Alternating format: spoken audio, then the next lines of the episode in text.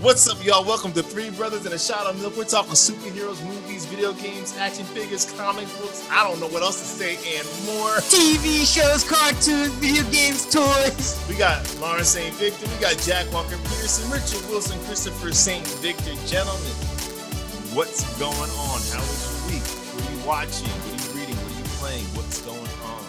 Can, can we start by addressing the elephant in the room? Everybody, with maybe the exception of Chris, because I can't see so well. Oh, Chris no. too. Yo, everybody That's is it. killing their T-shirt game today. That's it. Oh my god. Jack, what do you got on though? Uh, oh, maybe the best shirt out of the entire group. Hey. A Okay. One is. Piece, right? One Yeah. piece. Oh, I was like, I have no idea what that. Yeah, well, we about to be two brothers in a shot of milk with that. It is. Lawrence is rocking maybe the tightest Spider-Man shirt I've ever seen It is a- anyone It's wear. an athletic performance shirt. I went on a bike ride. I like to look like a superhero when I'm working out. Hey man, you Eli. call it whatever you want to call That's it. not a No. shirt. That's that's, Rich. that's the top half of the uniform. Eli. You're right. You're right on that. Rich is killing this incredible Skeletor riding a black cat T-shirt. Kit Yeah, but not Panther, a Nope. black cat. It's a black cat. literally a black cat. That much more awesome. Black cat. All you need. And Chris has a Grogu. adorable Baby Yoda shirt. Oh, Grogu for life. man. Well done, guys. You guys came to play today. My pickup this week was the last episode of the Superman 78, number six. Nice. Um, I haven't read it yet, but I picked it up.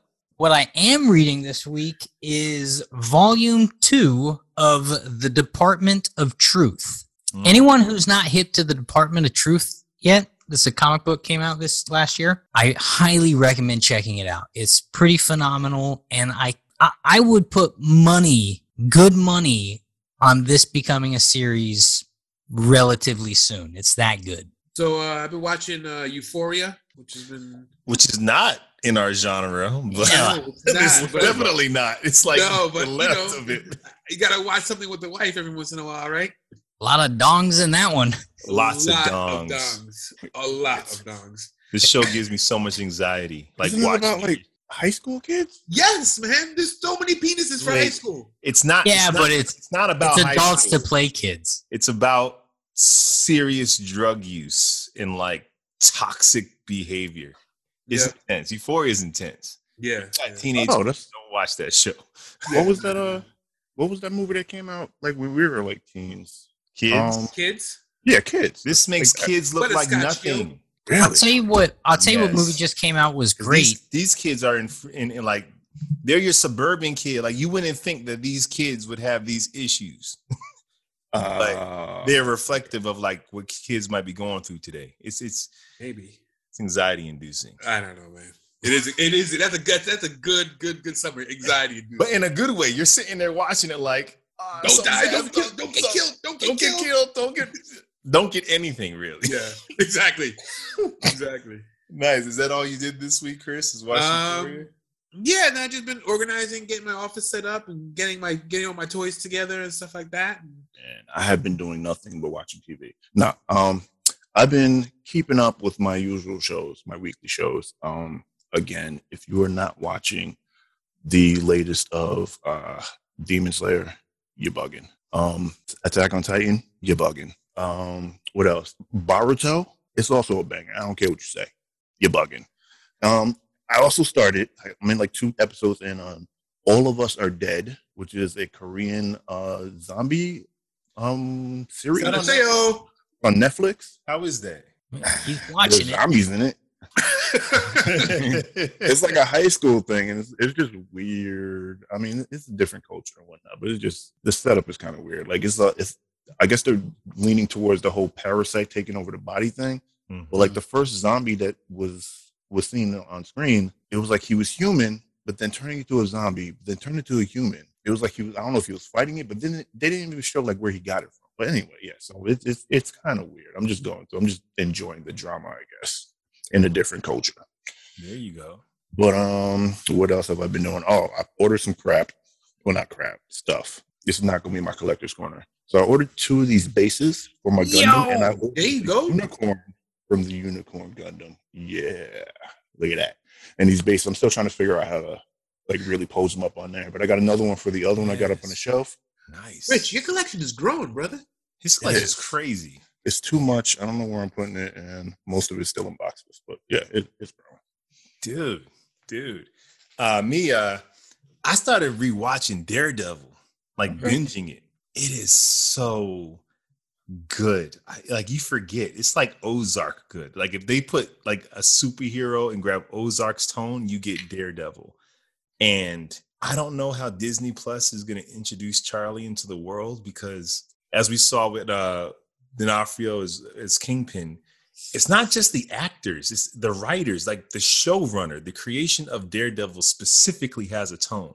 And it's not just the actors that are doing it. And watching it, I'm like, this is like next level storytelling when it comes to being a superhero. And it's just crazy to me that through business, it only had three seasons. Like this is like the benchmark.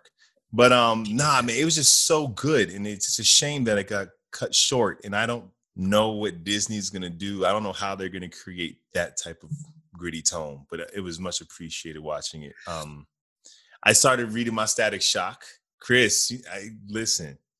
You got to jump on this because you are you're a DC animated Justice League head, and Yep. you have to be a Static Shock head. So you need to start reading that. It's really good. Chris, I got a question for you. What's that, Lawrence? Did you ever hear about the joke about the the, the superhero wind band? Wait, wait. The joke about the superhero what? Like, I don't know what it was, but apparently everyone was blown away. I'm sorry. Did you guys set that up? That's just that's just that the, the, the Saint Victor This chemistry. that kid, this is our cousin stuff, man. Oh man, Are you a little jealous, Rich? I'm not jealous. I'm Are just you a like- little You jealous? sound like man? you're in your feels, Rich. I'm not jealous at all. He's like, why is there so I'm much chemistry? Never happened. Why was it so smooth? Why That was that chemistry- handoff? Why that no look pass just work? That could have been saved for something way better, but okay. You said, or oh, did you say we wasted our potential? You did, yes. You did. That's what. That's what it was. That's what it was. But let's redeem this whole show with my favorite segment. We're gonna go down the street, make a right at the light, a left at the stop sign, and we'll be at the collector's corner. Show and tell time. Here at the collector's corner, we take something out of our toy chest, something off our bookshelf, something out of our video game case, we showcase it to the world that can be worth millions of dollars or just sentimental. So, since I'm rocking my One Piece shirt today, as you guys know, I am a fan of One Piece, and uh, Netflix has cast it. So, this thing is soon to be a reality in the next couple of years. I'm showing off one of my many figures. This Oh, is Ooh, this this is is this is Zoro. So Zoro fights with three swords. That's his style. Typically, one of the three he keeps in his mouth. And he is a badass. And if you know anything about Zoro, he wears his scars in the front of his body because he ain't no no scars on his back. That's his thing. Um, and he's in his bandana. Uh, he's kind of flying through the air. He's got two two swords in his hand, one still on his belt. He's fully customizable, so you can kind of change up his look a little bit. He's got his bandana, and anyone who knows the series knows that when Zoro really means business, he put his bandana on. Rich, you seem very pleased right now. I'm I'm very pleased. Yeah, I'm liking it. I'm liking it. What you got? Uh, okay, well, I guess we'll keep it on the anime kick. I pre-ordered these bad boys and got a nice surprise because I completely forgot about them. And there's a Endeavor from My Hero Academia. Yeah. Nice. Damn, look at that. So you got the flame on the shoulder pads. Uh, on his feet, also, you can't see. I still got it in the box. But uh, my man's looking dope. Got That's that flame huge. beard. That's seven And inches. also, yeah, the seven incher. A less seven incher. That's what she wants. Yeah. Um, and then, and, and Mirio, uh, Togata. Uh, what was his name again? Uh, ah, I forgot it. Uh, people are going to flame me for this one. But anyway, my man with his charismatic smile, he comes with two hand pieces, uh, one uh, both in balled up in fist, and the other hands are kind of like in the claw, like going to grab something. But uh, my man is chilling. Does he come with a headpiece? He should look like he has one in the back. Where's that at? Oh, now I can open it up so I can find the rest of it. But anyway, Farland skims on like extra extra stuff. They want you to buy a whole nother figure just to get one with no mask. Yeah. yeah, but but the back one right there, he doesn't have a mask. It's weird. McFarlane will do that too. They'll put a picture on the back of the box. That's not. Oh, that's they do good. that. They be doing that. So I'm going with uh my 1966 McFarlane Batcave. What? Where did that even come from? Yep. Check it out. So it's super dope. You put together, it's kind of like a diorama. And uh yeah, I'm super excited. So now that everything's gonna get set up, it's gonna get a, it's gonna get a, its own dedicated shelf on the on the. You got the whole kids play set. Yep. So you got to. So you're gonna put your Mattel back. You're gonna put your Mattel You stuff. mean this one? You yes. Yeah. Yes. So Lawrence and I have had this conversation before where the Mattel uh 66 Batmobile is actually a lot better than the McFarlane Batmobile because Way the guys fit inside so much better. It also has more details. It's just Yeah. it's a better better made car. So so I'm excited. So I'm hyped. So hopefully I'll I'll put some pictures up after I open it up and set it up. But uh I'm pretty hyped. So it has yeah, the computer, it has uh Damn it, Chris! I wasn't gonna buy it. I wasn't gonna buy it, man. now man. you have to. Uh sick. Well, we kind of there's I like it. We went from anime to anime McFarlane. McFarlane. Well, I'm gonna keep the McFarlane train going. I pre-ordered a lot of these figures, and they finally started trickling in. First up, completing what I wanted from the Three Jokers uh, toy series. I got my Batgirl. Oh, nice. comes with a grappling gun and a yellow batarang. That's somewhere else, but I just love the detail. It's like the classic costume with the yellow bat symbol and you know the 12, 22 points of articulation that McFarlane 22 gives you. points. 22 points. But it's just a sick, and the head sculpt sick. That sculpt is fire. It's, I mean, it's dope. He kills, he kills the the head sculpts for sure. Next up, this joint is what I wanted so bad. My Red Hood from the Three nice. Jokers. Just, Oh, he's got a crowbar too. well because they they took they have that mandate where they can't Oh, have I know, guns I anymore. know. Pisses me off because he should have his gun. Everybody comes with a crowbar now. They really do, but it's kind of poetic that he that he has a crowbar, like he goes around beating people with a thing that he was almost beaten to death. Oh, he was beaten to death. Well, I thought he was blown up and died. Did he Oh, die? yeah. That's true. That's true. You know, but um, it's sick. The head sculpt is sick. I love that kind of like that pearl red Yeah. helmet he got there. The Yeah. tunic he wears is almost like a Robin tunic, and the you know the jacket's soft goods, so it's pliable. On top of you can't have all of this and not have one of the dopest McFarlane Batmans. That is fire. This joint is Yeah. sick. The head sculpt is sick. I mean, the detail on the mask, they go out their way to make it look like leather, which is Nice. fire. Um, they have like Chris, you love this bat symbol with the yellow, the I do. I do like that bat symbol. and they kind of gave you the Michael Keaton belt and the Michael Mm. Keaton boots here. So it's a nice just combination of some really dope items. I think But- I have that actually. The main event goes to this guy. Oh, I was so happy to cop this. My Robert Pattinson Oh, McFarlane, the Batman figure in this is sick. The detail is crazy. I mean, they've done a really good job in the trailers and stuff to keep things like you know mysterious. So this is almost like the best look at the costume we've seen so far. Yeah. and it's crazy. The details great. The pouches on the belt. You know, I love a pouchy belt, So pouchy. and they're different lengths and stuff. He has these kind of like arrow things on his gauntlet. We'll find out what that's about. He comes with a grappling hook that goes into Ding, his ding. hand, and it's The just cowl looks almost Gotham by Gaslight. well. I That's was what, gonna say. what's yeah. amazing about this movie is its design is nothing like the comics, but the feel is exactly like the comics. Yeah. It gives you that gothic kind of noir feel, although the, the the design is completely unique. But now it's time to stop like laughing and stuff and being friends. It's time to argue about some stupid stuff. Let's have a debate.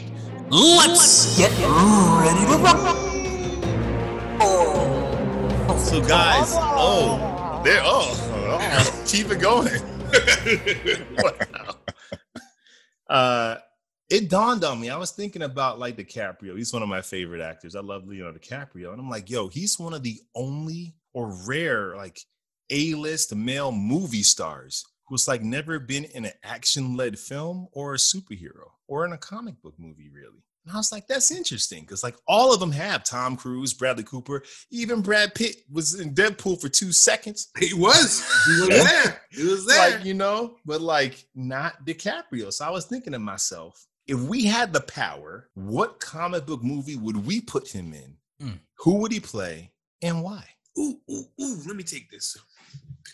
So I put some thought into this because he's such a complex actor that I wouldn't want to see him in a mainstream comic. So I want to see him in a property that they could kind of take liberty with. Okay, I'll use this example. Remember when we talked about Constantine and we Mhm. said that we didn't we didn't feel like any kind of way about Constantine because Constantine was kind of a character that was on the outskirts. So I want to see a character like that. So the the character I pick would be the, the the Spectre from DC, which is uh was a 1940s character. He came back. He is he's you know he's kind of a ghost. He has powers, and depending on which take you take, he can be extremely complex in the kind of the the, the backstory development. And I think that'd be a good fit because then you're not weighed down by you know by this story. you know, like oh you know they have to do this storyline. They have to do things this certain way, and he could kind of develop and expand on the character.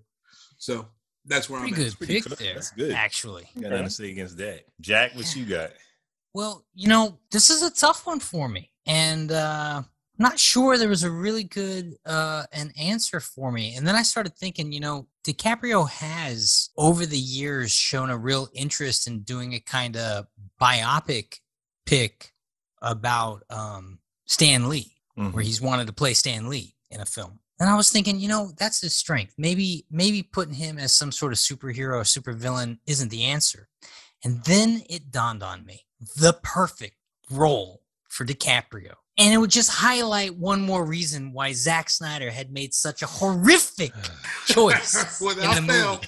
I would cast DiCaprio in a film called Olsen or something and let him play an older Jimmy Olsen, a real person that's lived through this stuff, that is Superman's friend. He's on the beat, and let's follow Olsen with a dope ass actor that knows how to create life in a performance. I oh, would What? I would see that movie. Okay.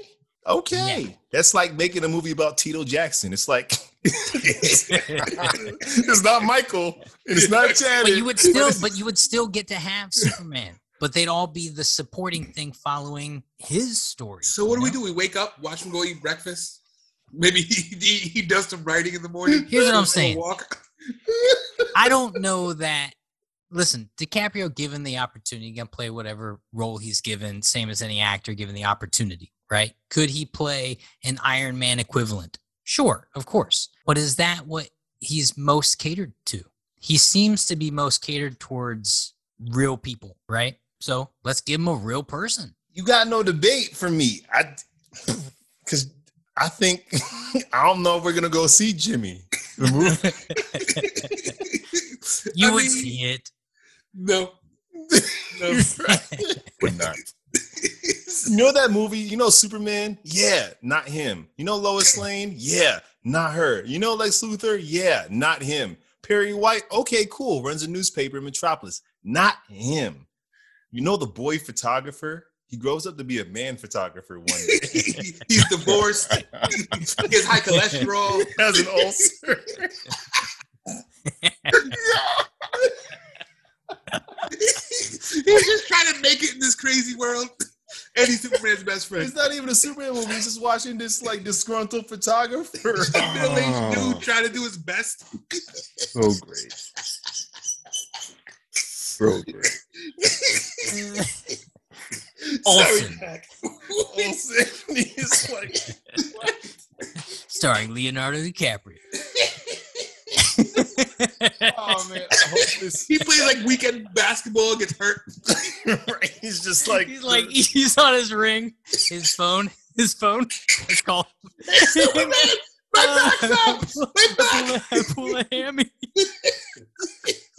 it would be honestly, Jack, if they made that movie with DiCaprio, it'll be so pretentious. It'd be like I can see like Ridley Scott, Leonardo DiCaprio, bring you a story you've never seen before. Oscar. Olsen. It's a- he'd win the Oscar for it, man. We'd be like, what is there? You never asked. My pal. Jimmy. oh man. Oh, that's good. Ugh. Rich, can you top this? Uh, no, I definitely cannot top Olsen at all. but I was thinking about it, and I honestly was like, I really can't see him in this universe as a hero. So I said Green Goblin, a Norman Osborn. Hmm. Yeah. I believe he has the gravitas to pull that off, being a um, but being a Yeah, yeah, CEO he's- of a large corporation, Yeah.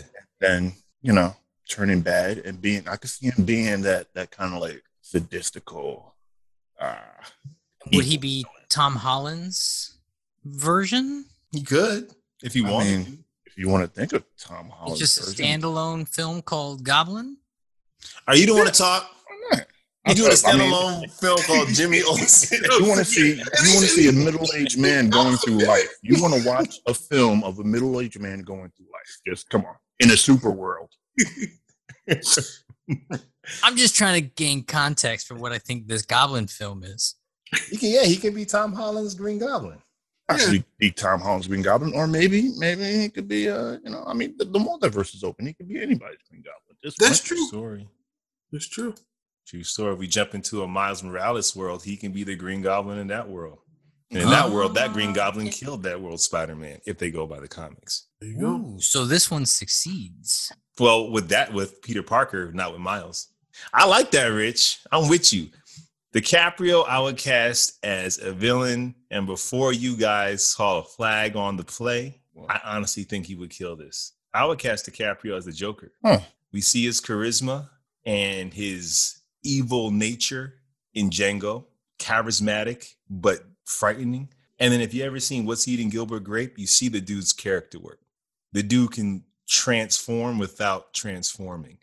And I think he would give us an amazing Joker. Not saying it'd be better than Heath, or I, I- think it would be as good in his own lane. He'd be, an, he'd be, he'd be a great Joker. You know, the issue with all these the Joker comparisons are it it really you know, it's exactly what you're talking about the Daredevil content. It comes down to the tone and how it's being depicted. Comes down to the script, comes down to the director.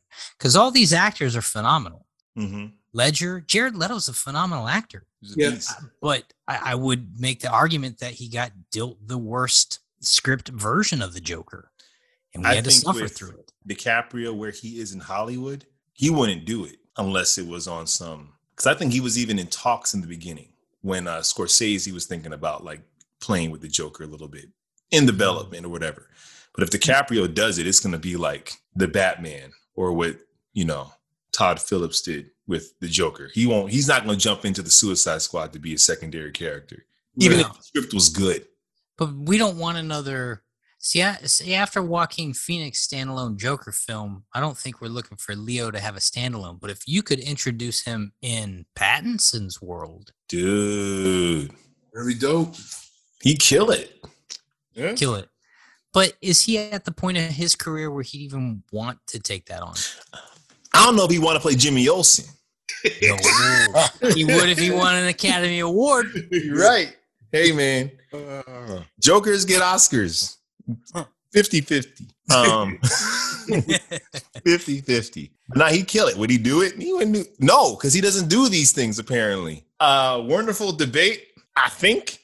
Um, we got a jam up a day, man. I'll tell you that. I'll tell you what. But let's get into some news. it's time for the news. Yo, so let me tell you what happens when you have a big franchise and you have failed Vin Diesel to lock in your Samoan charismatic beefcake megastar. You know what you do? You get a Hawaiian beefcake charismatic megastar. Jason Momoa is joining the Fast and the Furious franchise. Really? Yeah. eh? I don't. They not, they haven't said what the role was. They haven't said what the story is. But he's jumping in, and we can only think like he's a version of maybe what The Rock was going to be in it. No, he can't be. He has to be something totally new. He'll be someone new, but he he might fulfill that story point. Matt Reeves commented on Ben Affleck's script because Ben Affleck, you know, he wrote and he was set to direct his standalone Batman movie. And Matt Reeves said he read the script. He read it and he thought it was a valid take on the movie, but it was very action driven and it wasn't, it was deeply connected to the DCEU. Other superheroes were going to show up and it was going to do that thing. And it's just something he wasn't interested in. He wanted something more personal, more introspective and focusing on the character. And Warner Brothers said, Cool. Of course, this is after Ben said, I'm done. I don't want to play him anymore. And I think like DC and Warner Brothers get flack from a lot of the movie going community, but what they've always done well, and sometimes it doesn't work out, is they allow their directors to make their movies. Their movies don't feel like an episode of a long season of television. Mm. They like they allow their directors, this is your take, cool. We'll let you rock with that take.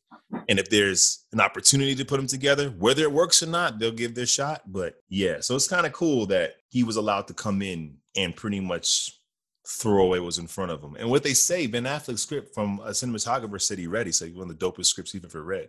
So it's a good script. It's just not the take. I think it was like Deathstroke was hunting Batman. Was kind of the take on, Uh-huh. it, Hmm. which would have been dope. Not Would have been gonna dope. Don't lie. Yeah. And more the Batman news. Look, we're getting like a three-hour runtime, fellas. Yep. No big gulps. Nope. You gotta hold it. Man, Don't man. say- Spider-Man Protocol, full effect. Real talk. How Real long was talk. Dark Knight? It Three was hours? I think it was. Never 40 know. it was over two and a half, right? Yeah, it was like two forty something. Look, for all I actually went back and watched that the, last week. The movie's phenomenal. Yeah, well, Jack, we asked you what you do all week.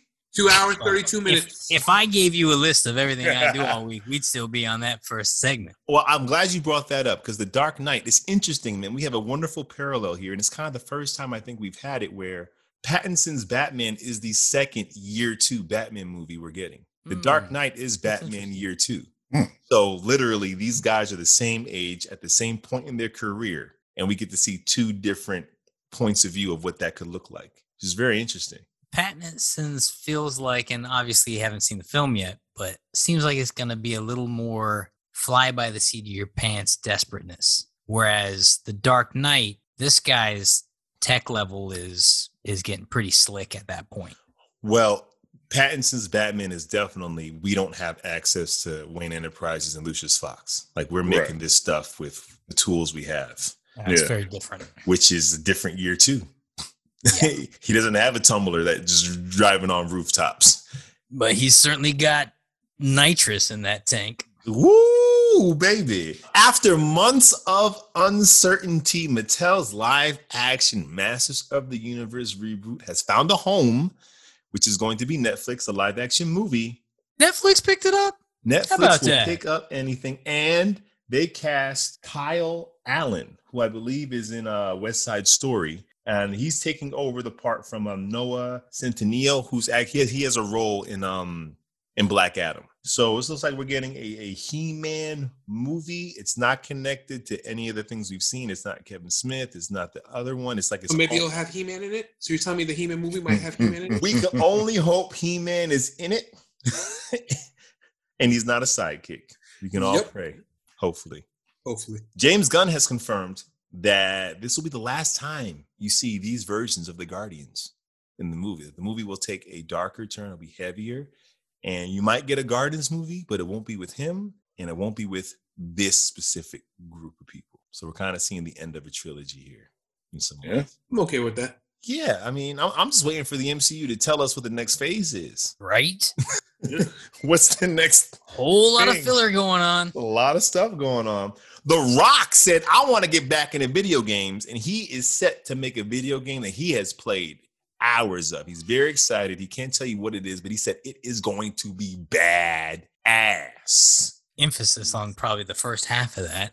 Ooh, one second. It could be ass. Could be a whole lot of ass in that game. But you got to put bad and ass together for it to be good. Okay, but now put this together. How old's The Rock? Does it matter? It's gonna tell you what game he's probably spent a lot of time playing. Could be. Halo. He could be Master Chief. Nah, you, got already a got Halo Paramount series coming out. And I'm sure we'll Yeah. talk about it because that trailer looks sick. We're going to talk about it. It's probably like uh Pitfall or something. What? Pitfall? Oh, because he did Rampage. You think it's gonna be like another '80s, another It's gonna '80s? be like? Pac-Man. He's gonna put he gonna Yo, star as they- Pac-Man. If they painted him yellow and he just out there beating the crap out of people as he runs through a maze, I would watch that. a mad dark take on Pac-Man. Take off. You didn't get the super up the power pill. I don't need the power pill. I am the power pill. Start eating all of them too. It's just uh, intense. Well, we can only wait and see, but we know whatever The Rock does, whether you love it or hate it, it's gonna be big. Apparently, Idris Elba, the producers of Bond, are saying he is part of the conversation to play James freaking Bond. Mm-hmm. Wow. Would they put him in whiteface? Wow. Don't you disrespect this man. All right. Put some respect on his name, right, Rich? Better put some respect on his name. I just don't know how he just effortlessly walks into a casino in Dubai. Look, It's I, in Jamaica. I just can't wait for the Fair enough. salty, salty comments. Oh, there already has been. I saw, saw a comment saying just call him Jerome Bond. okay, that's bad racist, but that's. But you know what? freaking But a, but a black dude put it there, so it was funny. Oh man, that's It's funny. funny. Get any less racist? You can't get any less. And uh, before we get to the trailers, Joss Whedon had a heck of a couple weeks, man. He did like a tell-all interview where pretty much he confirmed that he is a dickhead. He has confirmed it.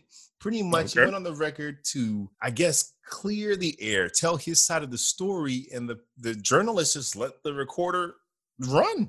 And he continued to bury himself. He literally said that Ray Fisher is a bad actor, the worst kind of actor, and a bad actor. He said that Gal Gadot misinterpreted what he'd want from her because English is her second language. Like he said all the Keep things his publicist is probably like pulling his or her hair out behind like standing on the side like what are you doing and joss Man. is like that kind of guy man who's very entitled who's very talented and a lot of things came easy to him and he just grew up with not getting punched in the face enough yep, just like, it he grew up like. with no consequences so you're just saying stuff where it's like even if you felt that way why would you say it That's really. I gotta tell you, man. I'm I'm honestly really bummed to hear this about him because I'm a fan of his work. Mhm. And Russell Crowe, I remember this like five, ten years back, something. There was this big article where he talked about being a wanker. That's what he called himself. He goes, "Uh, you know, I'm a wanker. And he he kind of divulged some of his personal stuff that he was dealing with and how it manifests in negative ways on people. Mhm. Man, it just sucks when people are dicks. It's like I know everyone can't be Keanu Reeves, but it's it's it, when you're in a high level position like he had a writer's room where one of his writers i guess made a misstep and he basically reamed her out in front of everybody basically like, destroyed her spirit for the hmm. misstep. This is a grown professional in a at her job and there's one thing to give constructive criticism another thing to just bully someone into like how are they going to create for you now and when you're watching his shows like Firefly and Buffy, you're watching this type of feminist movement. And to know it's done by this dude, it makes you watch the content with a different point of view now. It's like, it, it was it as revolutionary as we thought it was? Or now is there things in it that we miss where it's like, oh, does the art still stand? Well, and we're in it. We we see this a lot play out where, unfortunately, our heroes who we grow up on absorbing their content, their music, the movies and television shows they do, and then later in life we find out just what a horrific dirtbag kind of person they are. Does the art still stand? I think that's individual basis, man. Because I think that we're all gonna have to leave room for some of the things we like. Like Bill Cosby, right? Who doesn't love the Cosby show? And Yeah. me and my wife sat down one day and said, We're gonna watch the Cosby show. Like we can separate him from it. We couldn't. We're watching him be this dad and be this guy. We could not like Go divorce. I don't know, man. About him. I can still pump half on a baby from R. Kelly. And I think that's a good time to move on. And for those out there, especially if you're black and you're still playing R. Kelly, shame on you.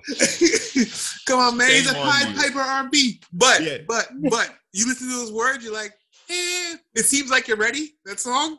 This Dude, song is rapey, What, rapey, rapey. what did the Pied Piper do? Lured Lord children. children. Children, Come on, man. Like my man was legit throwing it in our face the whole time. Like, yeah, It I'm with seems these young like you're ready. girls. Exact. It seems like you're ready to go all the way. That's Wait, wait, wait, wait. But it seems like It you're ready. seems like you're ready. It seems, wait. Like, Is she? It it seems like it. like close, close enough for me. Just gross. So, Jack, I, to answer your question, I think it's an individual basis, and it's like, can you stomach it? Like, for some people, they can watch Liam Neeson. For some people, it's like, no, he was about to go outside and kill the first black person he saw because his friend was hurt. For me, I can watch a Russell Crowe movie. I can I can watch the art, you know, but I I can't listen to R. Kelly. And I, I had a hard time watching the Cosby show. Well, I mean, it's the difference between just being an asshole and like being wrong of doing something very, very specific. That's like that's that's we, that's, we deal with assholes throughout our life at all t- at any given time. So we can all always do- like I, I work with assholes all the time, but I can div- you know I can separate the asshole versus the the mechanic that I'm working with. You know, what but happens now if that person, asshole's your boss and he literally my boss changes- changes to this, but he is asshole. but like but but but but but like actually messes with your money can do things to make it so you're not able to work. Like joss whedon's i'm throwing up quotes because allegedly his level of threat was like you'll never work in this town again if you don't do what i want you to do threat level. Oh, That's- well, that's different then. yeah so it's like That's he, he's a jerk anyway which is why i think people excuse it. He's just a creative jerk but al- also with that is if you don't do it my way you're gone yeah. um, So he falls in, in a line of do, being like doing something very specific yeah in the assholeness of him. Yeah. Yeah. All Yeah. And he's such an asshole that he can't discern whether he. we are all over this word today. We are. I think that's the theme. he can't discern with. He, he's so entitled. He doesn't really think what he's doing is wrong. Yeah. How many you can't do assholes do you get in a PG rating? Uh, I think 13. I guess I'll be counting that. Yep. He just pulled that one right out of his asshole. Yeah, of Look, course. 75% of facts are made up, so don't worry about it. There you go. right. Let's look at Gonna be a lot of bleeps in this one. man. I can't believe we're still on the news. So, two trailer. We have the Moon Knight trailer dropped. So good. Yo, it looked like a movie. It's so good. It It looked like a freaking movie. It looks so good.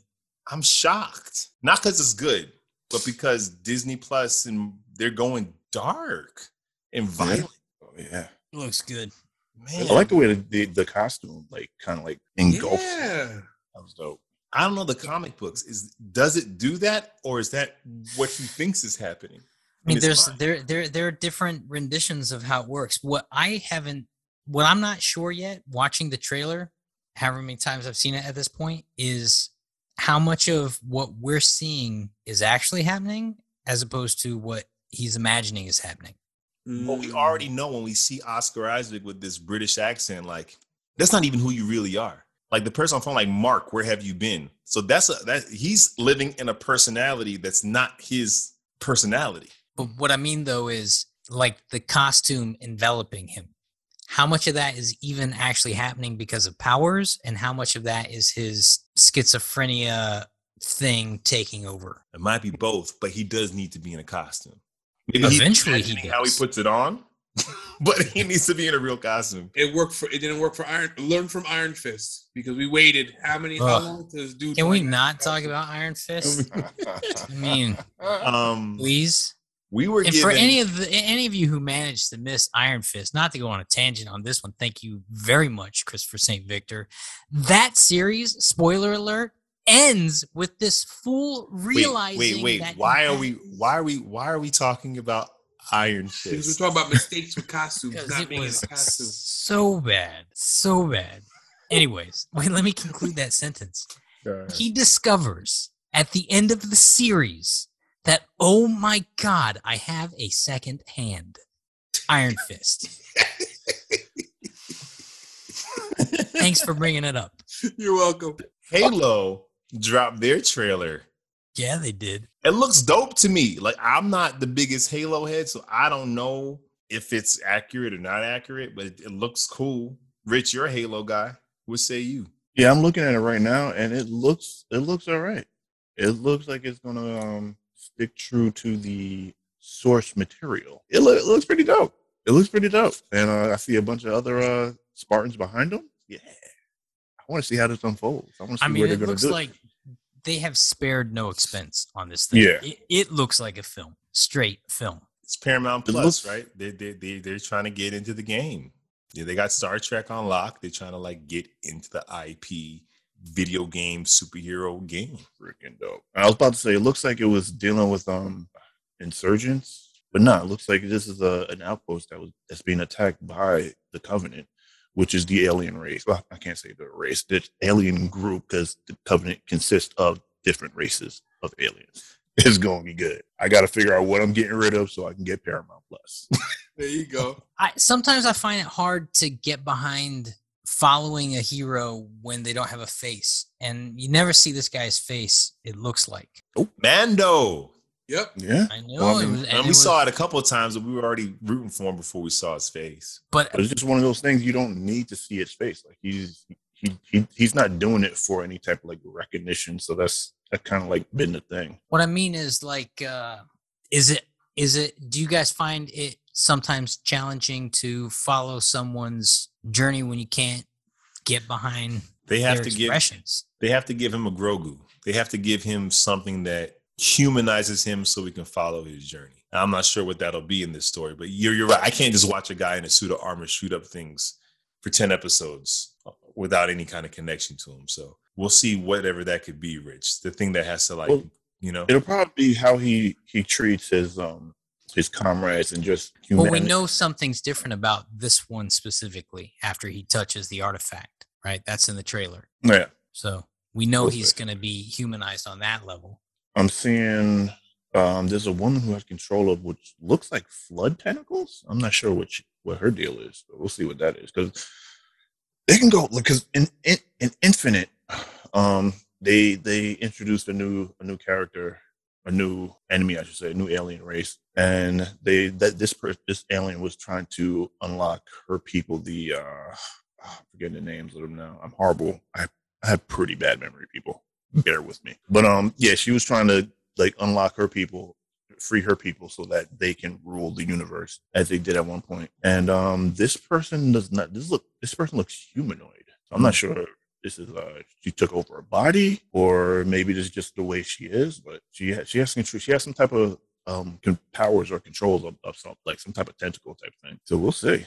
This could be just a whole new alien race they're bringing up. now it's time to get to the reason why we're here. It's, time, for the, main, event. We're gonna start off with the legend of Vox Machina. Oh, and for anyone who hasn't noticed, this is going to be a double header here. We're talking two things today. And they're gonna be spoilers. Spoilers coming out the asshole. That's number Wow. 13. We're safe. That's it. right? We're safe. We're safe. Before we get into the recap, I gotta say, uh, this is based off of a campaign. If you guys know Critical Role, if you're into that stuff, you would know that they're like on Twitch and they pretty much play Dungeons and Dragons. And there's a bunch of wonderful like voiceover actors that are like, I guess, playing and creating story as they play, and it's dynamic and it's funny, and they have such a following that they did like the most successful Kickstarter campaign ever. They raised like seven hundred and fifty thousand dollars in 45 days when they wanted to make a half hour animated episode when they weren't able to get no love. And they wound up making like $11 million at the end of the day. It's not Dungeons and Dragons, which is what they were playing. It's just its own thing. It has to be. And we have the Legends of Vox Machina. So pretty much this thing opens up with you have this this group. We've seen it before. We've seen it in every fantasy freaking thing. This group of legendary warriors set out to fight a guy. What, what you don't get is seeing them all massacred in the first five seconds. Let me say this for you. What is great about this series that in the first 10 minutes, you know whether it's for you because in the first 10 minutes, you get a massacre, you get a woman vomiting in somebody's mouth, you get congolingus of the elf kind, and you get that same elf pissing on someone in the street. All in the first 10 minutes of this show. I counted it. It all happens in the right beginning. So you know this thing is vulgar. It is it- it is rated heavy R. You pretty much meet this kingdom and this king, and pretty much like that, that dragon. The you don't know it's a dragon in the beginning, but basically this dragon is killing off all his soldiers. Every merchant he sends at it is killing him. They're like, we need to find people who can tear it down. One guy's like, nah, nah, nah, we should capture, use it as a weapon. Another guy's like, no, we have to kill it. So we need to put out posters to find mercenaries who be brave enough to do it. Then we meet the Guardians of the Galaxy. Oh my, no, no, not the Vox Machina. They're in a bar, and Drax. Sorry, his name's not Drax. Some other dude that looks like Drax. They're there, and they get into a bar fight pretty much, and you kind of get to see their powers. You know, you have one who has. They all have different forms of magic. One guy pretty much just sings and things happens. I guess he's the elf, and you have He's another Bard. person. So he's Bard, and then you have a uh Pike, who she can like do magic and put up shields, but she can also heal. She's a cleric. Wow, Rich, I'm very impressed with you right now. Nerd. I mean, Nerd. I, I listen. You may not have known this, but I was a little bit into Dungeons and Dragons. You were. You should do the recap. we have Vex, and she, Vex was a ranger, half elf, half elven ranger. and then we have Percy, Uh, Percy was a human gunslinger. and then we have Vax, who was the um, Vex's twin brother. He was a rogue, elven, half elven rogue. and we who's Uh, the big, and we got the big dude. Uh, the big dude, big dude, Grog. Grog. He was a barbarian. Yes, they formed the legend of Vox Machina. So pretty much in a bar fight, they pretty much go to the kingdom. They're mercenaries. They so they take down the dragon. They see the dragon. Dragon's crazy. They barely survive. You find out that the general is the dragon, who also might have killed Vax and Vex's mom. They go through some portal, kill the dragon like five minutes, leave with some gold. The end. That's pretty much the first two episodes. Third episode picks up with they're invited to a royal dinner, but not before we meet this very stunning, very attractive couple. One so happens to be a vampire. He is brutal, and the other one's like a witch. Pretty much, they destroyed Percy's whole town and left him to survive. When they go to this big dinner, this big banquet in the kingdom, they see them there, and Percy's ready to kill. He tells them what's going on. Vax goes up there to see what he can find. He gets caught by the vampire. He gets bit. Vampire lets him jump out the window. I don't know reasons. They all have a massive fight, which pretty much ends with the vampire and his girl getting away. Very rough recap of the first three episodes of the Legend of Vox Machina. What do you guys think? it took me a little bit to find the tone because uh I'm you know I'm Really, you I get it when like like- Did it? no no no no I'll tell you why I'll tell you why I'll tell you why Two seconds. the No, no, no, no, no, no. congolingus, then it like let you know what this so I I'm down with I'm down with that so if the show was that like just all elves and congolingus. all elves and like elf butts and like you know weird elf sex stuff like that okay. I get it but then but then they try but then his pants drop in front of everyone at one point and you just see elf balls but but uh but then they try to pull you into the lore and it's kind of like i'm trying to get into the the world building Mhm. but i'm taken out by the like gratuitous humor and it's kind of fighting it for me a little bit and it really didn't come together for me until like really the end of episode three where i start to get into the lore of the of the of the world itself but Mhm. I'll keep watching it. I liked it. I thought it was I thought it was good, but it took me a little bit to kind of get adjusted to kind of what it is and what it's kind of delivering. Yeah. I mean, it's a whole new delivery, in my opinion, because usually when you get something like this, like D and D based, like medieval type things, and elves and gnomes and whatnot, which, by the way, he's a gnome. Um, yeah, Sorry, nerd. I'm Sorry, about nerd. I'm about to get No. yeah, I'll be a nerd. I'm I'll be a nerd. canceled by the elves. but um, but yeah, it, it's it's just you usually get like a more serious tone with this type of uh, to use a word that you all use, content, and yeah, it's usually like a more serious. It's more uh, medieval Arcane. arcane. Like, you know, the the Witcher animated. You know. yes. Whereas this, the tone of this is more, it's more um like what you would get from like you know a raunchy comedy now, Mhm. which I love. I love it. I love the blend of these two worlds. It didn't really take take me a minute to to get into it. Like I was down for the humor. I was down for the for the swordplay, the magic, the healing, the dragons, the vampire. Like it was great. I didn't have that experience, Mm. but I appreciate yours. I, I was into this joint when they did the intro. I was over it. I'm like, why are we reviewing this? It's the same old thing. And then they got slaughtered in the first two seconds. And I'm like, oh, okay. And then they had the elf congolingus, the gnome congolingus. I'm sorry. And I was like, I'm really into this. Then he pissed on the guy in the street. And I'm like, I'm in it. I'm down. And then it lost me because I love Harley Quinn because even though it's raunchy, the writing, the character development, and the story is strong. Here, I felt like if I pull out the raunchiness, what is it really? Is it doing what Castlevania is doing? Is it doing what Arcane's doing? Like if I pull out the thing that's shocking, is there story here? And I'm like, how do they even get away from the dragon? Why that dragon was laying waste to civilization like nothing, like for fun. How did mm-hmm. they get out because he just thought he left. So all of a sudden, he now just leaves things for dead now, and we know that the dragon is a person he can think. So it felt weird that they escaped it. And then, and then when we got to the, the vampire thing, it was again like you just bit him in the neck and you let him run away. It felt like the, the the writing of the story didn't match the humor, and maybe it's because in the Twitch they improv while they played D and D. A lot of it was improv and banter, which is hard to write. That you have to be really dope at it. So for here, I felt like once I got into the world, it's like I'm in episode three and I don't even really know who these characters are aside from their jokes. Like, who are they? That's true. We, we haven't gotten any kind of like very very little background on these guys. Very very little history on these people. You know we you know we the guy Percy all of a sudden he puts on the the plague doctor mask and has all this black mist come out from him. Who the hell is this dude? He's not a regular gunslinger. He has powers now. It's like, and that, and that's what, and that's what I'm trying to say. I'm trying to understand the world and trying to understand the world building, and I'm just having a tough time with it, you know, because this is a series that comes from from uh, literature and whatnot that's already been out there. So people already are a fan of this, if I'm not if I'm not mistaken. So it's almost like the best way I can explain it is uh is like Boba Fett. If you don't know the world of Boba Fett, then you're kind of lost when people when when you when you kind of watch Boba Fett because you're really not understanding what's the what's the whole lore and appeal of this guy. Mm. I agree, and I think similar to Peacemaker, that's why you drop three episodes at once because you know like you need more than this time for me to get into the world. So by the third episode, I should care about these people. And they did a good job making me care about Percival by the end of the third episode. But there's a lot of them there. And I felt like there was a like like their jokes and their humor, they didn't bring them together. Like like Rich, Harley Quinn's a perfect example. Every joke, everything was a tool to ground these characters. Jim Gordon being a drunk you just saw how much he loves Batman too much, and he feel, he's depressed about it.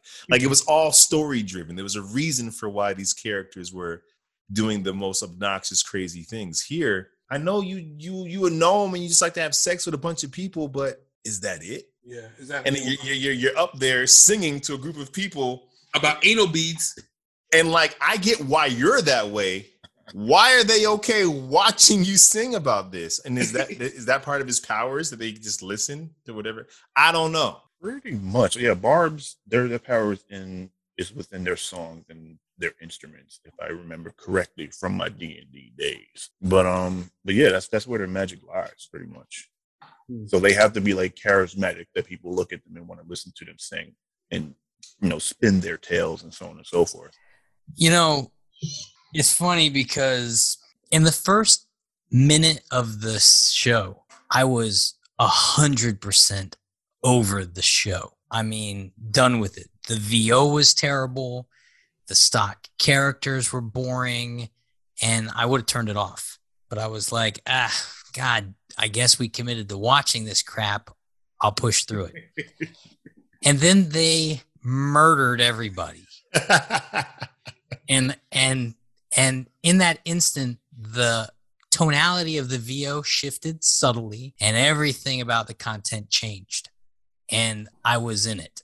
I was like, okay, this is the show I thought we agreed to watch. Here we are. Now we're watching it. So, anyone who hasn't watched it yet, push past that first two minutes, stay with it. It's worth the first two episodes conclude the first arc. The third episode is kind of its own thing. It starts another arc. My my problem with the content itself is it it kind of did start feeling like a one trick pony. It's like, yes, it's campy, it's funny, um, but is there much substance behind the shock factor of seeing a gnome going down on a girl? You got tits and ass all over the thing. You got curse words flying up. You got people getting cut in half. It does kind of feel like some generic Guardians of the Galaxy characters set to um, you know, Dungeons and Dragons. I'm going to keep watching the content because it's there's kind of nothing else like it out there and I am enjoying it. And I do think Chris, they're going to answer some of your problems. They're going to they're going to start world building. They have to, right? They have they have to. And Rich, the idea that someone can step into a some sort of content and not be given the things you need to enjoy the content is a shortcoming of the content itself. So I don't think that this thing's so popular that they are thinking that their fan base who isn't familiar with it is going to go retroactively learn up on stuff. You know, so they have to world build. They we already see that they're giving us backstory of the other characters in the third episode, so they're going to continue to do that. Um, I just hope that it, it's not Castlevania. It's not um, Arcane it's not even the Witcher cartoon where you have these kind of richer, compelling characters set in these things that we're following. This thing is camp, and it really hinges on: is it funny to watch this this dude? Is it funny to watch these people be completely um, what's the word? Inappropriate. The thing with that is, it is camp, but you still need me to feel that the danger's real. Yes. And the way they got away from the dragon was like too easy. And then well, and it and it did feel like it felt like I'm watching Groot just make a a, a flower bubble that contains everyone from the collision. It's like we've seen these things and so many other things that we're really familiar with. Mhm. So how do you how do you take Stark character types and make it special where it doesn't feel generic? And that's what Invincible does so well. Invincible is generic, man. These are generic archetypical characters that suddenly and almost instantly feel authentically original. that's the writing. The writing makes I enjoyed episode three Mm. because they made us I see, oh, you want us to care about Percy. Like y- y- this isn't just inappropriate banter. Like you you you added some stakes to this guy, some depth to this guy's story. And it's like with all the inappropriateness, I bring it back to Harley Quinn. As rude and as crazy as that show is, from the beginning, it's about an abusive relationship. The Joker literally abuses her. And they make it light and they make it funny, but you feel the depth in which this guy has harmed this woman. And they have that there as its foundation. So then they compile all the silly stuff on top. Here was like, we kind of had to get through. And even I didn't really get like, so did the dragon kill the twins' parents or something like No. that? What, what was her vision? I don't think it was that dragon. I think it was No. a dragon. A Yeah, dragon, dragon, right. Yeah. Yeah, and then she now she's sensitive to to dragons, so she feels like it's like uh, uh, like like Spider Man's, you know. Tingly. Yeah. Yeah, yeah. The So they, they dropped that in there for ultimately nothing. Well, who knows? It might play out in episode seven. It might, but the depth, like we didn't get a scene after that where she just she's losing sleep. Like we didn't like they didn't land the plane enough for me to remember this moment in six. and episodes. honestly, that's not this content. You- You're not going to get that. We know exactly what this content is in the first 10 minutes of it. And the content hinges on shock well, factor. but in episode three with Percy and they're the going to continue to it's still they're they're going to continue to enrich the characters but the thing that this content hinges on is what it is it is what it is Mhm.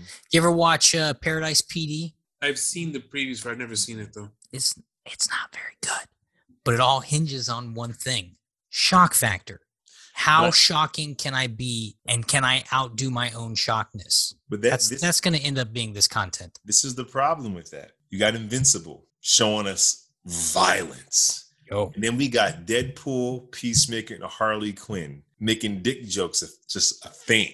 How do you top that if you just out to shock us? You, You don't, can't. but but you, I mean, you maybe you don't. But like Rich said, this content specific because there's a deficit of this content, and that in itself is going to make it the thing that fills the void for someone who's looking for it.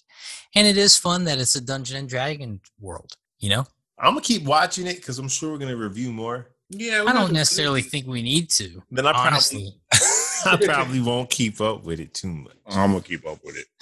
hey, I'm probably gonna I- I'm gonna watch it casually, but but I think for anyone who's listening to this podcast, um, you're gonna know within the first episode whether this content's for you and whether you want to keep watching it.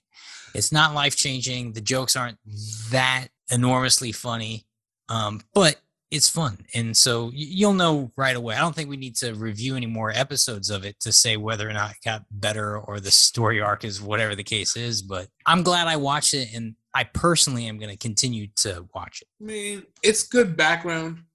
Good background. I mean, it's not something that I'm gonna. I'm not gonna wait for Friday for it to drop. But you know, if if, if everyone's sleeping, there's nothing on. I'll watch it. And if Well, you ain't gonna watch it when your kid's in the house. no, I- wait, wait, I- that's the tough part. When I when when I when I first put it on, I had my son. I saw nudity. I'm like, I can't watch this. Cursing, I can kind of glaze over, but nudity, I can't explain that away. So then It ain't even like- just the cussing. It's like you gonna walk around call- saying people got a soggy anus. Like, how do you what do you do with that? I, yeah, I don't know how to explain that. How do you That would like? be great. Yeah, it was a Uh, soggy anus.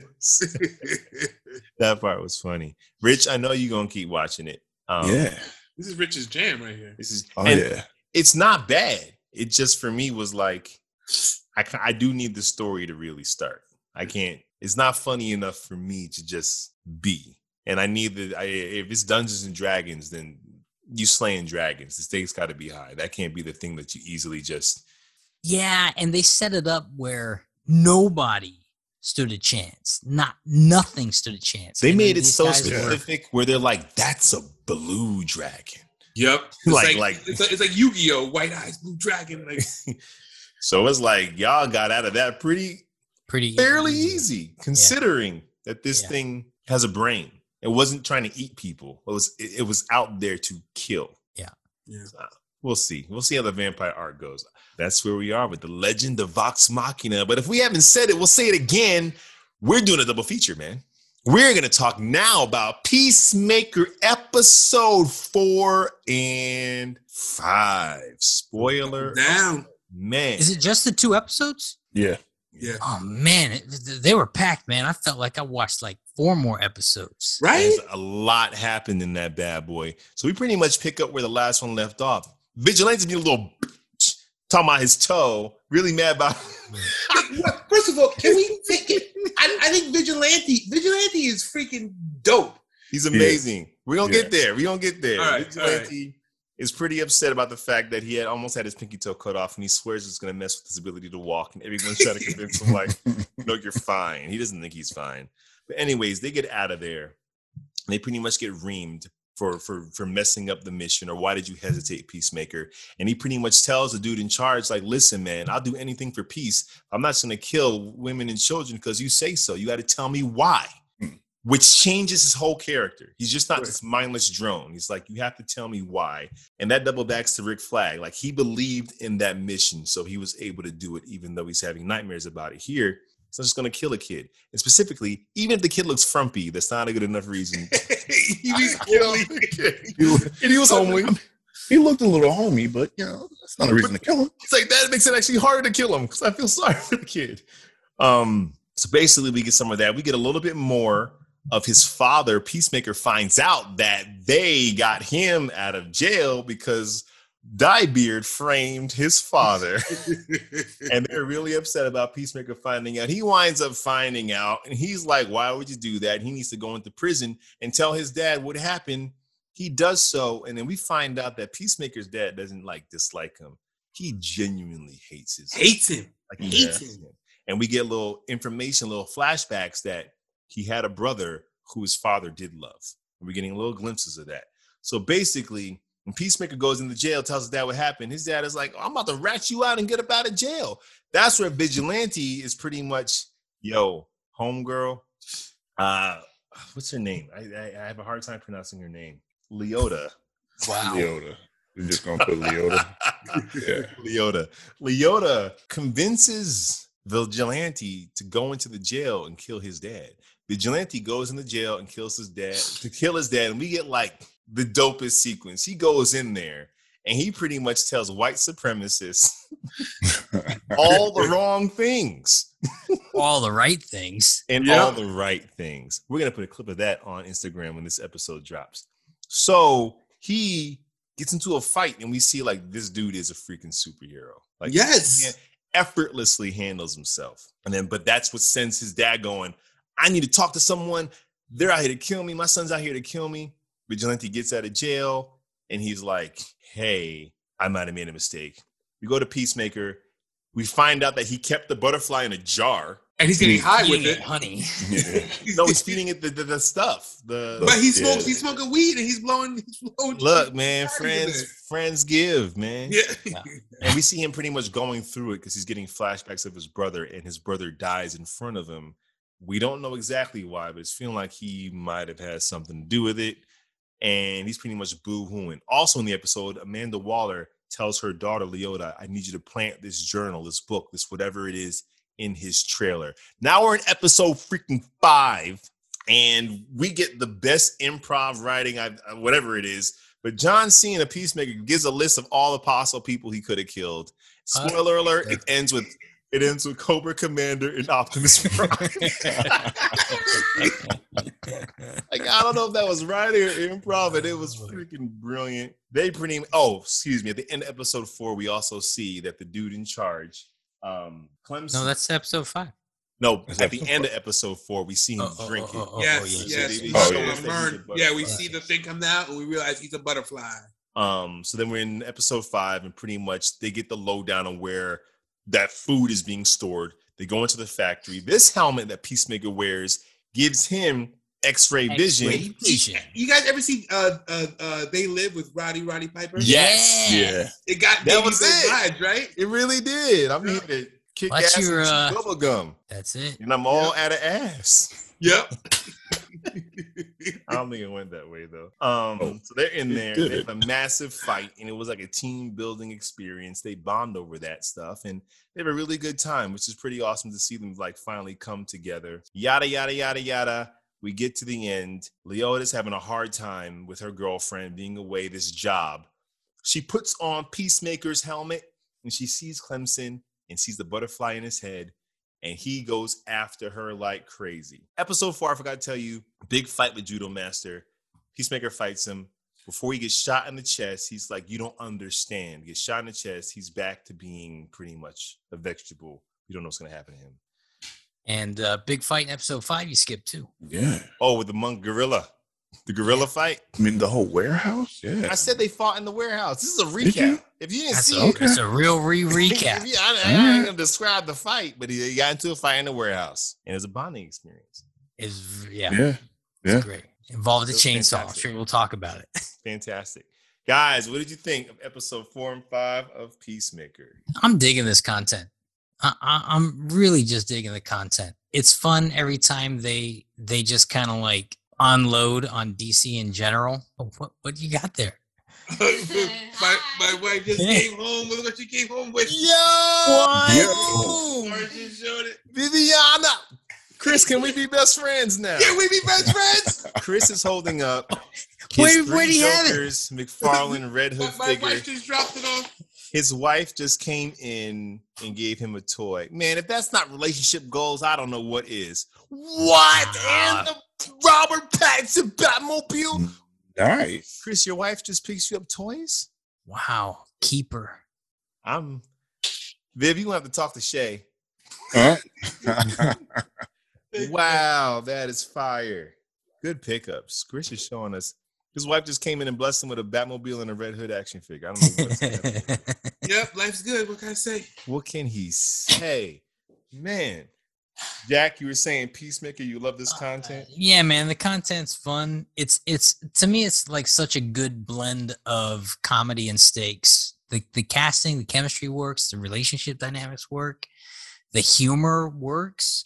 It's a real good blend of shock factor, but like you were talking about Harley Quinn, it's rooted in bringing us closer to understanding the characters in the scenario every time it happens. Yes, it's a cheap dick joke. Yes, it's a cheap this joke. Yes, the jokes could arguably be called cheap, but then they really kind of start playing out. Like even the dye beard thing.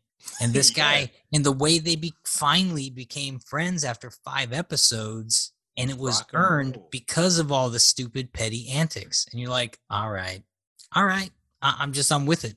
I'm with it. It's really good. And even when even when the girl so after the mission, uh Peacemaker goes, Hey, do you want to come in and have a drink with me? And she goes, Why? You you just want to have sex with me? He goes, No, that's not I mean, I would, but that, that's not what it is. you know, and you're like, This is these are who these characters are. Mm-hmm. And it's not just a cheap joke. It's it's just bringing us closer to the understanding them and the tone of the show you know. And I think that's when I was talking about Vox Machina. Like you can have that type of in your face shock factor, but for it to last seasons, you got to give us humanity, even in animation, because the crazier it is, the more grounded it has to be. Or else, what are we watching here? You know, and it's funny you say that. To me, that's a trick of really stellar acting too. So, an actor who wants to make a big, outlandish choice, if they find a way to offset that, presetting it or or retroactively immediately following it by something that grounds their performance, suddenly that outlandish choice doesn't feel false because we just saw you do something so authentic.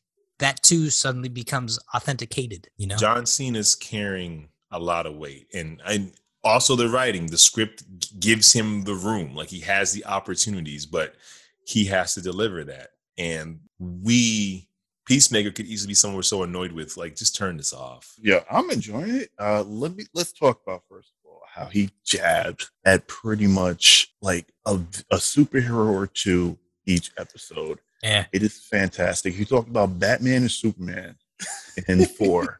when the old man came up to him, when his when his father's neighbor came up to him, he was like, Batman has a what was the damn word? A protege or some crap of super villains. You don't have that. And he was like, you know, I don't have no villains because they're all six feet underground, motherfucker. I love it. He said Batman is the pussy for not killing. He just locks his he locks up the Joker and he gets out and kills more people. I'm like, Because it was real. That's Yeah. real. yes. It's Like true. Batman, Fantastic. you're responsible for a lot of deaths, bro. Yeah. Well, it's it's Yep. also a great opportunity to let the audience's voice be heard. That's Mhm. good writing because every every fan of Batman has thought that from time to time. Right. Yes. You know, Yes. Yeah. And it, it comes up in his own content with like Red Yeah. Hood and stuff like, Bruce, what are you doing? But then then he'll throw in a Superman just likes poop. J- Like, what is that? What And what is what? Yes. You know, and then you got Yes. people hardcore like, that's just not true. This is not true. She's uber libus the ocean night. um It was so good. it's Oh. just brilliant. It's brilliant, Chris. I'm loving it. I'm, I, I think it's I think it's great. I think you know just when you think um, Peacemaker's a, a, a two dimensional character, he says something or, d- or says something or does something that shows some depth, and it just kind of pulls you into the storyline. And I'm, I'm I'm just loving it. I love the ridiculous comments. I love the deep moments. I'm I'm just I'm and I'm just engrossed in the story. Like we talk about, you know, we talked about world building in the last segment you know they're building this real threat that we don't know if it's really good or if it's bad or what's going on and That is true. i'm engaged and i want to know what's going to happen and i'm loving it because homeboy, we find out Clemson is a butterfly and he's Yeah. working with Waller. Now it's either she doesn't know he's a butterfly. Regardless, he is cool with Peacemaker killing those butterflies in episode three. yeah So it's like, are we looking at a good butterfly trying to take down the bad butterflies? Or is he the bad butterfly trying to take down the good ones? Because Judo Master was like pleading, like, you don't understand. you don't understand and then she bam Yeah. So it's interesting where this lines up. Now, it's funny if Amanda Waller gets the white dragon, a white supremacist, to handle her illegal alien problem. I feel like we're going down not be this surprised road. at all- at all.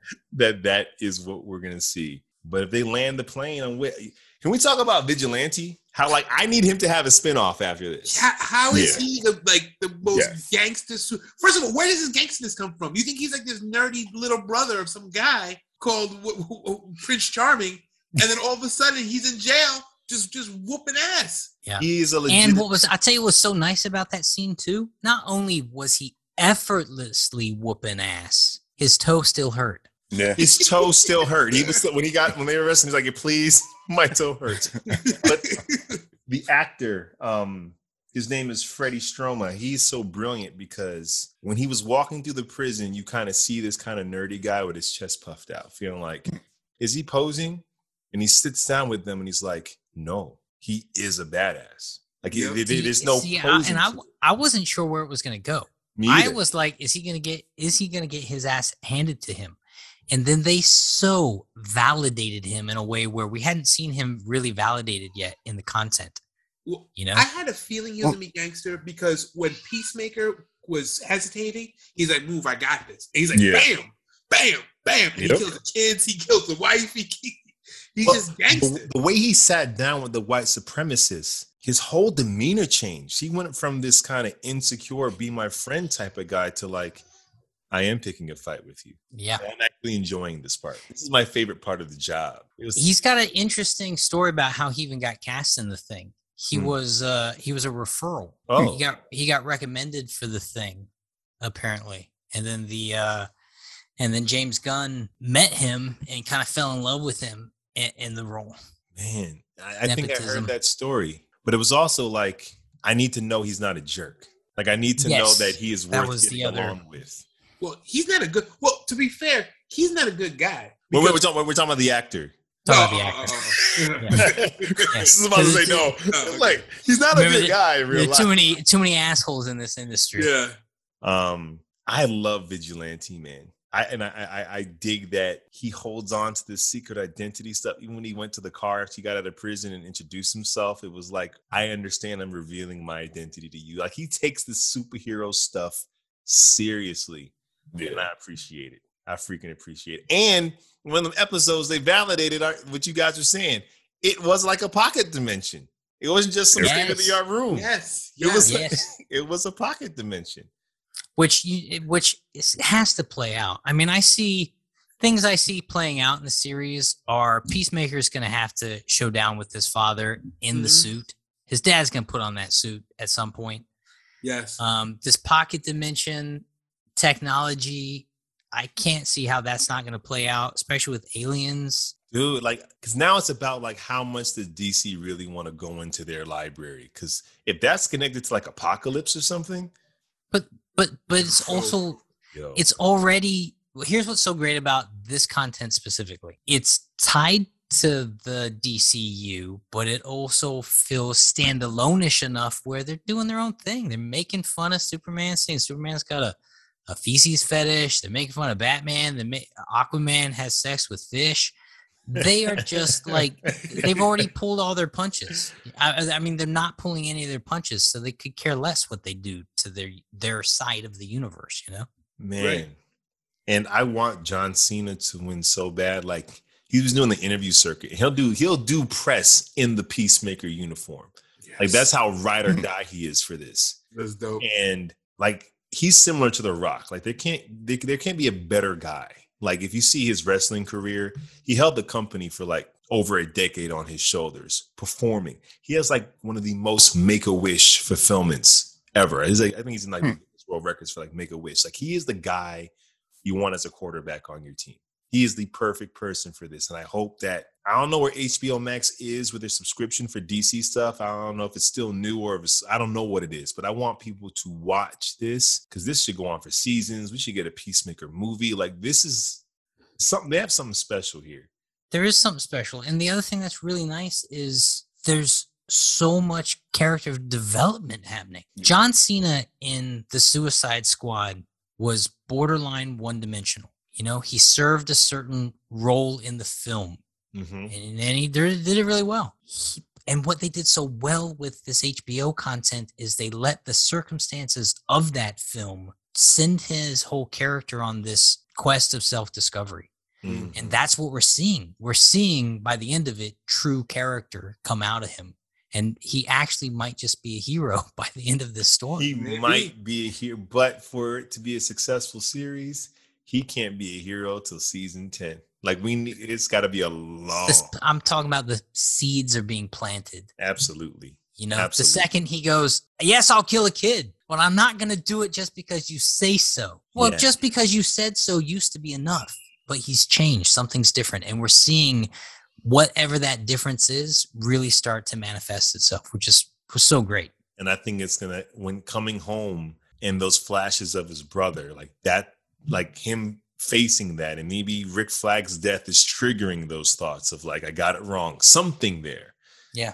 is is is gonna be dope, and I'm I'm excited to see what side Waller in this little task force is really on, Hmm. um, because there's a lot of butterflies out there, and there's only so Okay. many episodes left, so I don't really see them wiping the globe of them.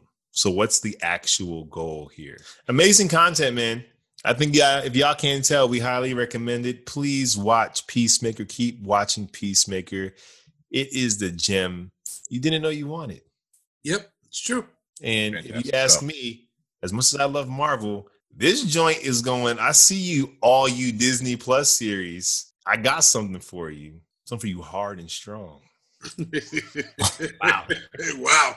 Yeah. well, all right. Chris, we got some recommendations. Sure, sure. Why not? Why not? Why not? So we talk about so we talk about some some some raunchy comedies when we talk about uh, uh the legend of Vox Machina. And here are some raunchy cartoon comedies that you might enjoy also. Number one, we talked about it, Harley Quinn. It's it does it better with better pride with character development. Number two, Big Mouth, super raunchy, a lot of penises, super funny, super awesome, And highly educational. highly educational highly educational. So I recommend it. Uh, number three, classic throwback, not so adult, but Ren and Stimpy. Ignore the fact that that the guy is a, the guy is a, a harasser. The guy who uh, uh, who started was was is a is a jerk. Is he? Yeah, yeah. Another one. Another one, big big time jerk. Mm. Um, number four, Disenchantment. Um, it's made by it's made by, by by the Simpsons creators on Netflix. It's pretty good. Not as not as raunchy as as some of the other stuff, but it's still pretty good. Still still dark and kind of adult focused. Number five, um, Drawn Together. Um, it was a reality show of the different. It was pretty funny. So Yeah. it was re- it was pretty good. It's pretty good. It's not as raunchy because it was on on on on on, uh, on network TV, but um, it's still worth a watch. I like it. I used to like it a lot. That's a lot of raunchy cartoons. There is a lot of raunchy cartoons. A lot, a lot, a lot. I hope you guys enjoyed listening to this episode. Uh, please leave a review, like, subscribe, download, tell your friends. Follow us on social media. We're Three Brothers and a Shot of Milk. Get down on our YouTube page, Three Brothers and a Shot of Milk. You can see awesome clips of each episode, all compiled, so you can just watch and enjoy yourself. We'll see you same bad time, same bad channel. Busted makes me feel good. That's so 2021. That's so 20.